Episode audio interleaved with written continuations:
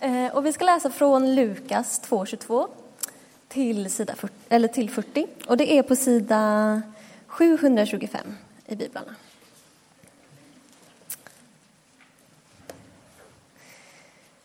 När tiden var inne för deras rening enligt Moses lag tog de honom till Jerusalem för att bära fram honom inför Herren.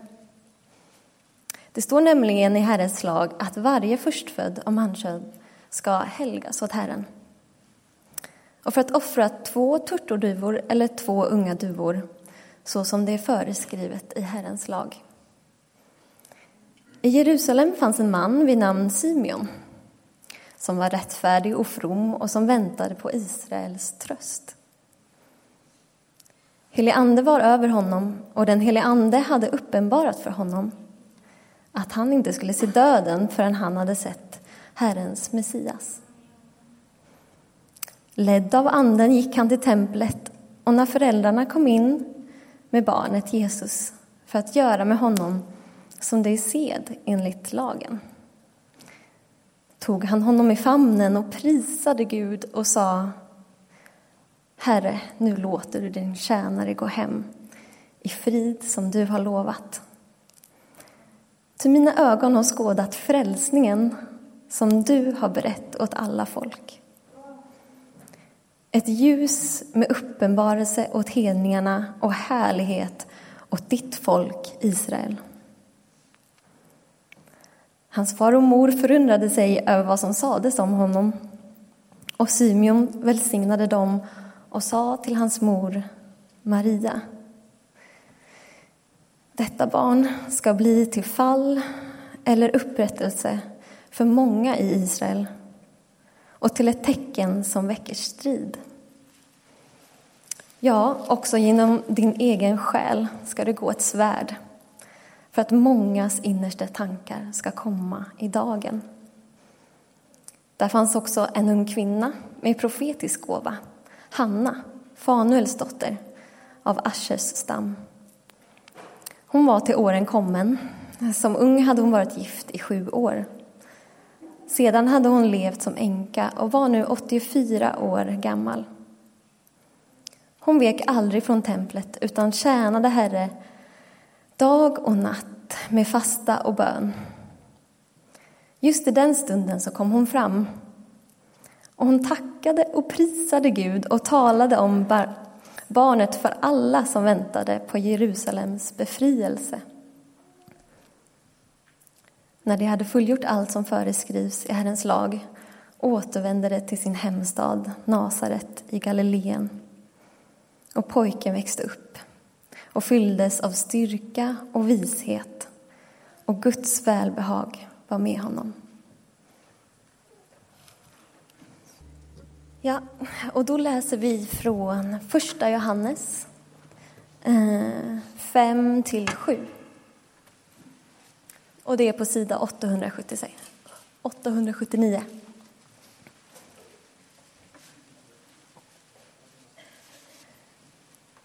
Och detta är det budskap som vi har hört av honom och förkunnar för er.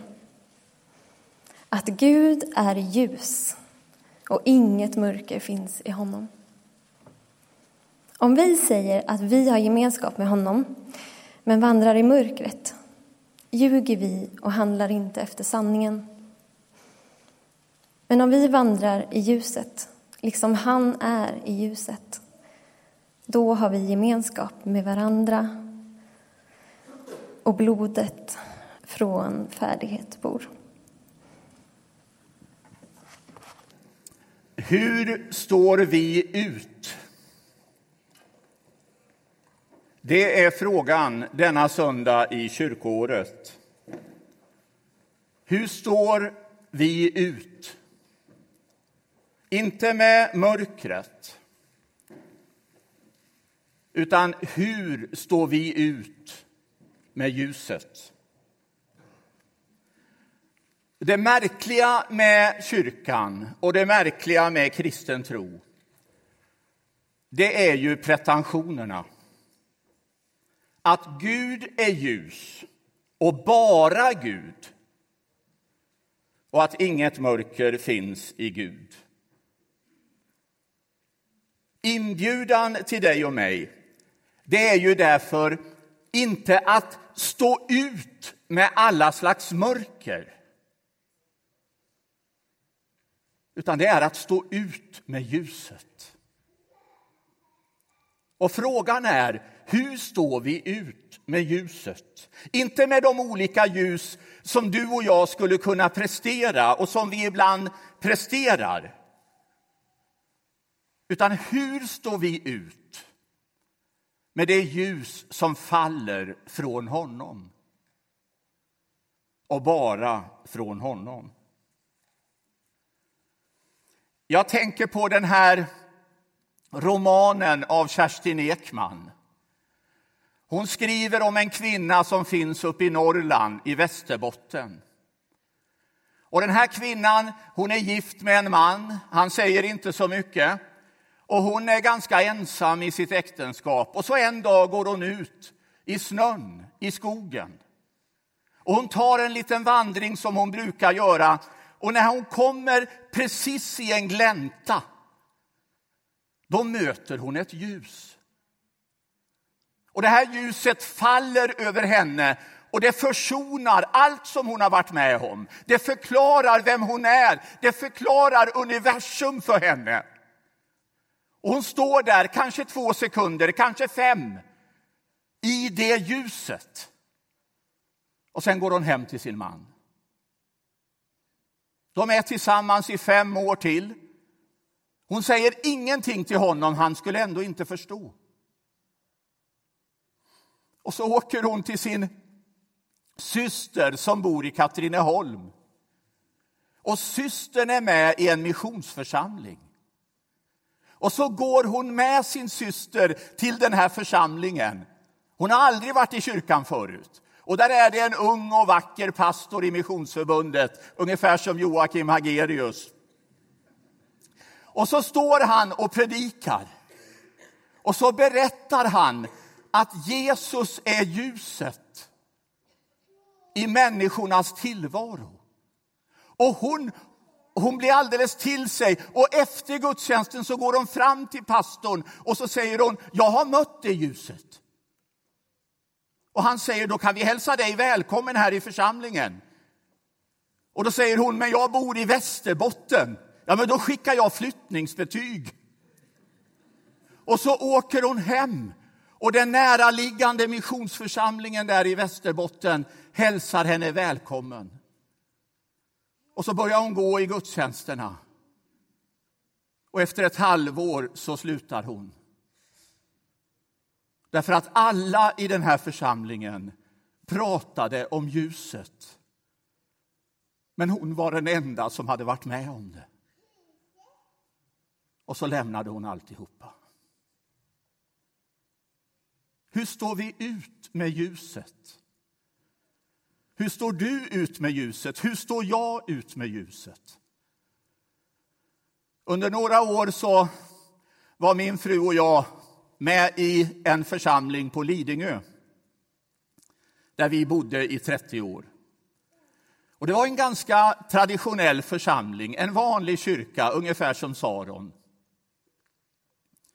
Och så fick vi en ny pastor. Och han var ganska fri och ganska öppen. Han gick på Rotary, han gick på näringslivsfrukostar. Han var med i, i den lilla staden Lidingö i många sammanhang. Och så lärde han känna en bilhandlare, Lasse. Och den här bilhandlaren hade aldrig någonsin hört talas om kristen tro, aldrig varit i en kyrka. Och genom, genom den här pastorn så lärde den här bilhandlaren känna inte bara församlingen, utan Jesus. Och den här bilhandlaren han blev alldeles genomlyst. Alldeles upplyst. Och så när han hälsades välkommen som medlem i församlingen så säger Lasse jag vill citera Ulf Lundell. Ni har kanske hört talas om honom. Det känns som att jag är en varg som söker min flock.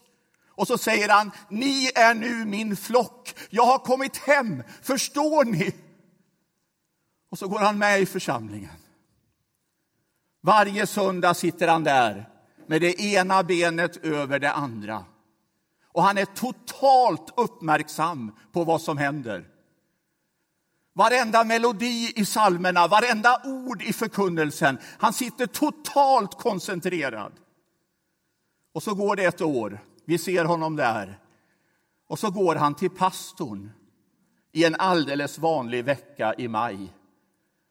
Och så säger han till pastorn, jag måste få prata med dig. Jag är alldeles förtvivlad.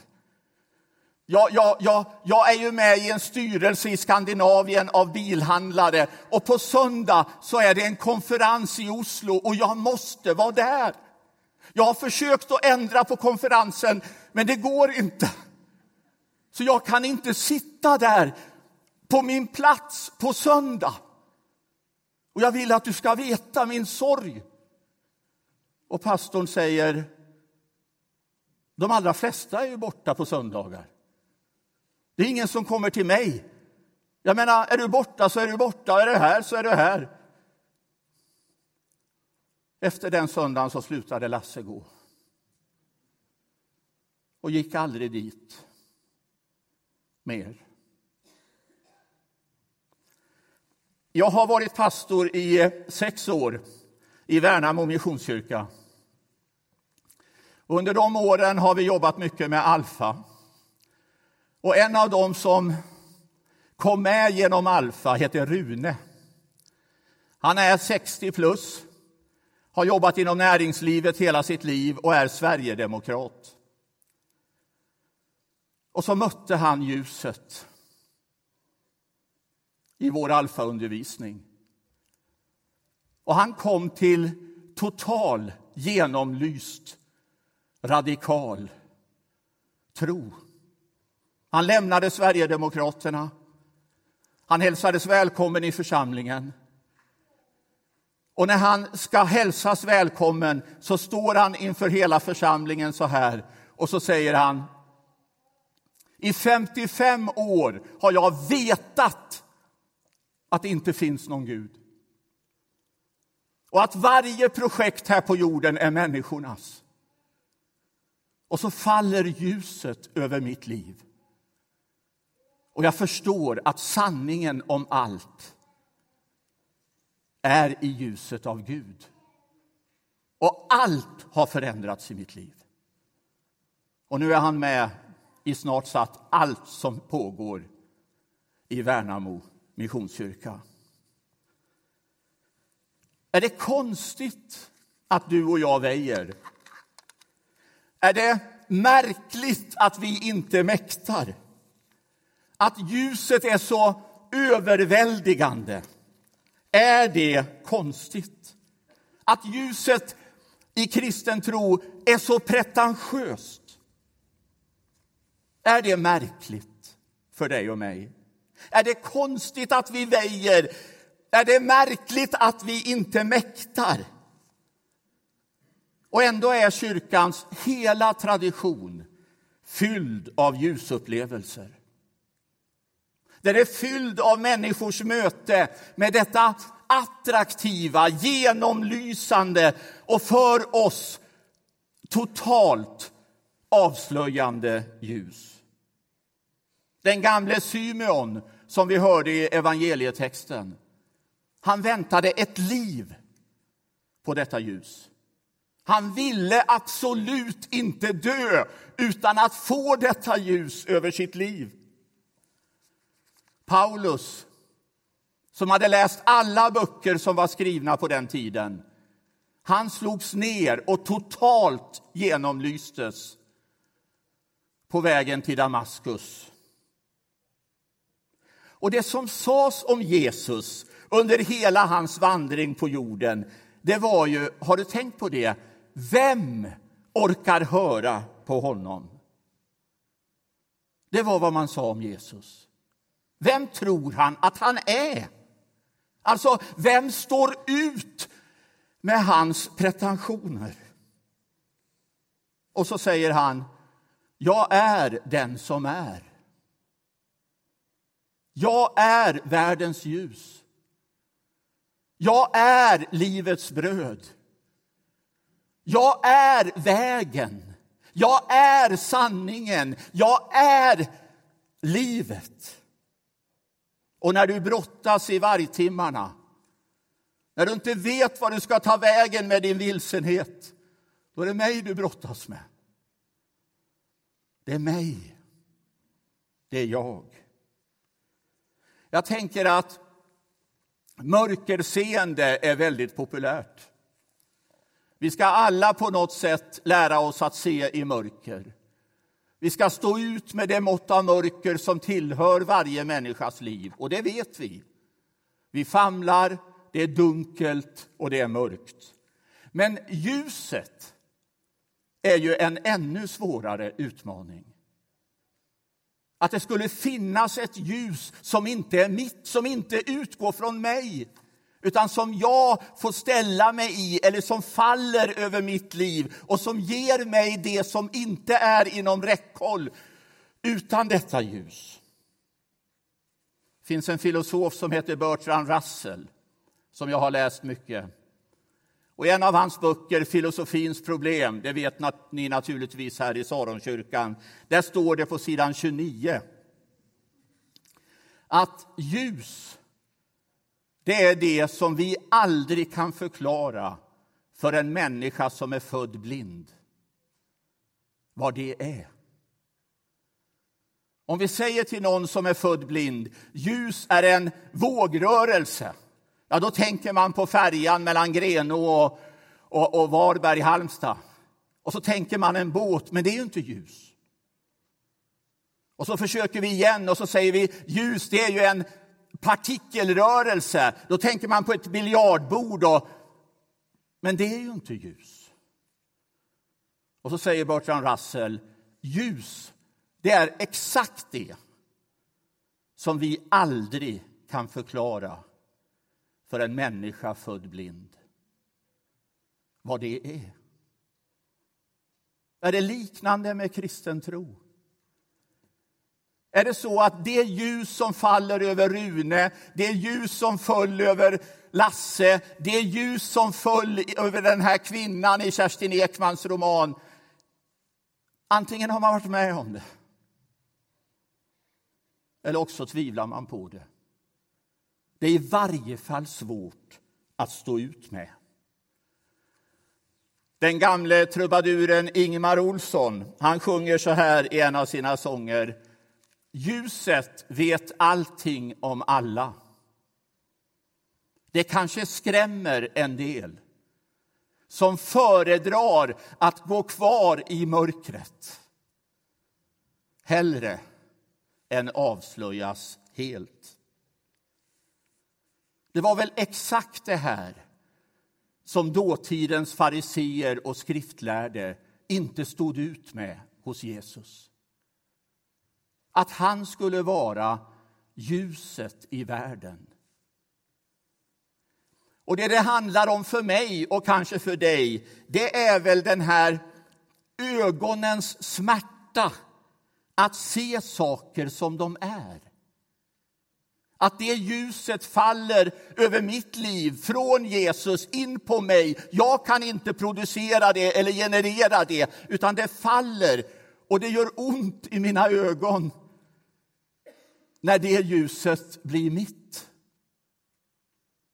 En slags ögonens smärta som det kan ta ett helt liv att på något sätt lära sig att leva med. Och det som sedan händer hos oss, det är ju att det blir en slags ögonens kommunikation med vårt medvetna tillstånd. Alltså, hur är det? Alltså, vad handlar vårt liv om? Varför är jag här? Vad ska jag göra här? Och så kommunicerar våra ögons smärta med våra medvetanden. Och det gör ont och att ljuset skulle falla utifrån på våra liv. Det är väl det som det är så svårt att stå ut med i dessa narcissismens tidevarv. Att inte du och jag, att inte alla mäktar ensamma prestera det här ljuset. Och det var därför Symeon väntade ett helt liv. Och det var därför Saulus bytte namn till Paulus på Damaskusvägen. Och det är det ljuset som Kerstin Ekman skriver så fantastiskt om i sin märkliga roman. Det var det ljuset som bilhandlaren på Lidingö till sin egen totala förvåning fick vara med om. Och det är det ljuset som Rune i Värnamo berättar för alla just nu. Han hade tre nya med sig till den nya alfakursen som började förra veckan. Och det är det här ljuset som Johannes, han som skrev episteltexten, det är det här han skriver om i sin första bok i Bibeln. Där står det så här, i begynnelsen fanns ordet. Och ordet var Gud, och ordet var hos Gud. Detta var i begynnelsen hos Gud. Genom det har allt blivit till, och utan det har inget blivit till av allt som finns till. Ordet var liv, och livet var människornas ljus. Och ljuset lyser i mörkret, och mörkret har inte övervunnit det. Ni vet naturligtvis att Johannes skriver det här i dialog med sin samtidsfilosofer. Och under den tiden när Bibeln skrevs, då var alla filosofer ute efter frågan, vad är det som, som verkligheten vilar på? Alltså vad är den grundläggande principen för att förstå varför vi lever och varför allt finns till? De joniska naturfilosoferna de sa vatten är urprincipen. Heraklit, han sa rörelsen, pantarei är urprincipen. Det är förändringen som vi alla ska leva i. Johannes, han säger ljuset. Det är ljuset från Gud som inte är förhandlingsbart. Det är ljus som är Guds. Det ljus som blev människa i Jesus. Det ljus som ensamt, men klart lyser i mörkret. Som vi ofta sjunger i en av denna söndags salmer. Kristus är världens ljus, han och ingen annan. Född i vårt mörker, född att bli vår broder. Har vi sett honom, har vi sett vår fader. Ära vare Gud. Och det svåra i ett människohjärta som mitt, som lever i den här tiden där alla vi finns. Det svåra med det här, det är ju han och ingen annan. Vem orkar höra på det? Vem tror han att han är? Att det är så märkvärdigt. Hur står vi ut med detta ljus? Lyssna noga. I kyrkan så har vi pratat om det här ljuset på lite olika sätt över 2000 år. Och en av dem som har lärt oss att tänka, vad händer när du och jag liksom hamnar i detta ljus, i denna stråle en av dem han heter Martin Luther. Och Han säger så här. I det här ljuset så förstår du och jag att vi är samtidigt syndare och rättfärdiga. Simul justus et peccator. Och då tänker jag så här, försök följa mig. Syndare, det vet vi ju alla att vi är. Det är ju inte svårt att stå ut med att man är syndare. Alltså syndare är vi allihopa, du med och jag med, eller hur? Det vet vi ju. Men att du och jag skulle vara rättfärdiga. Att när ljuset faller på oss så blir du och jag underbara. Vi blir märkliga, vi blir enastående. Vi kan inte längre ställa oss i offerhörnet. Vi kan inte längre skylla ifrån oss för vårt liv. Det kan det vara svårt att stå ut med. Att du och jag skulle kunna lysas på och räddas utanför vårt eget famntag, utanför din och min egen kapacitet. Att han och ingen annan, inte ens vi själva, är vår egen räddning. Lite till bara. Jag tänker så här. Att det här ljuset lyser på oss varje söndag i Saronkyrkan. Det här lyser på oss varje gång som det bjuds en gudstjänst i denna kyrka. Varje gång vi öppnar den goda boken, varje gång vi slår följe med kyrkans tideböner. Det här ljuset lyser på oss när vi tafatt och märkligt ber aftonbön med våra barn eller barnbarn. Eller när vi ber den sista goda bönen med våra döende föräldrar. Då lyser det här ljuset. Det enda, det saliga och det märkliga. Och frågan i den här gudstjänsten är, hur står vi ut med det? Hur står vi ut med det? Att vi aldrig under hela vårt liv, aldrig ens är i närheten av att kunna rädda oss själva. Precis som vi sjöng, att allt finns i honom. Hela tiden, hela livet och hela evigheten. Det här är svårt att stå ut med för fariseerna på Jesu tid och för oss väldigt antropocentriska människor i narcissismens tid. Det har alltid varit svårt att stå ut med när människan tycks tro att hon alltid måste vara sig själv närmast. Det här är svårt att stå ut med när du och jag sitter i samtal med andra religioner. När vi sitter i samtal med humanister och när vi är i samtal med oss själva allra längst inne. Att ljuset skulle finnas där och hos ingen annan. Och att det ljuset skulle vara ultimat och enastående. Allra till sist. Jag tänker så här.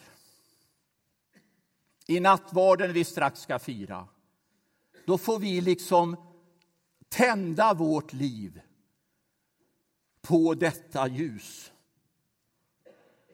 Men vi kommer aldrig att äga det. Vi kommer aldrig att äga ljuset förrän vi en gång är hemma hos Gud.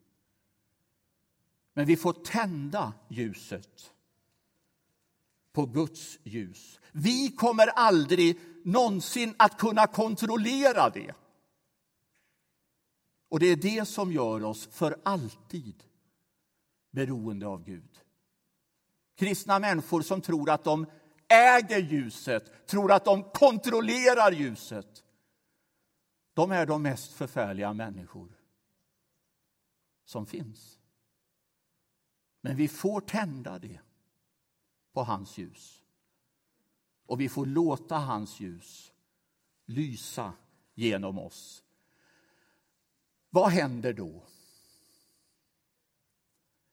När Nelson Mandela blev president i Sydafrika då lästes en dikt av Marianne Williamson på den installationen av den före detta fången Nelson Mandela som det nya Sydafrikas första president.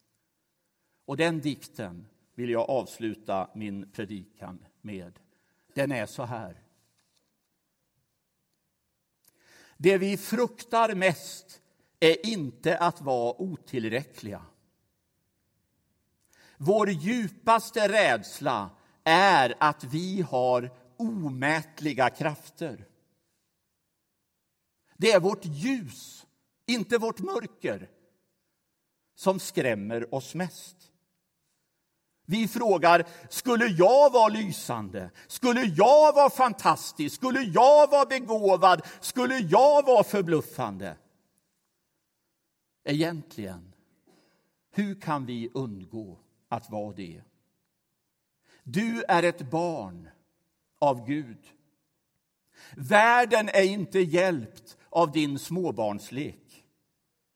Det ligger inget stort i att krympa så att andra människor i din närhet skulle slippa vara osäkra. Vi föddes för att förverkliga Guds härlighet inom oss. Den finns inte bara i några av oss. Den finns i alla. Och när vi låter det ljuset skina ger vi omedvetet tillåtelse för alla andra att göra detsamma.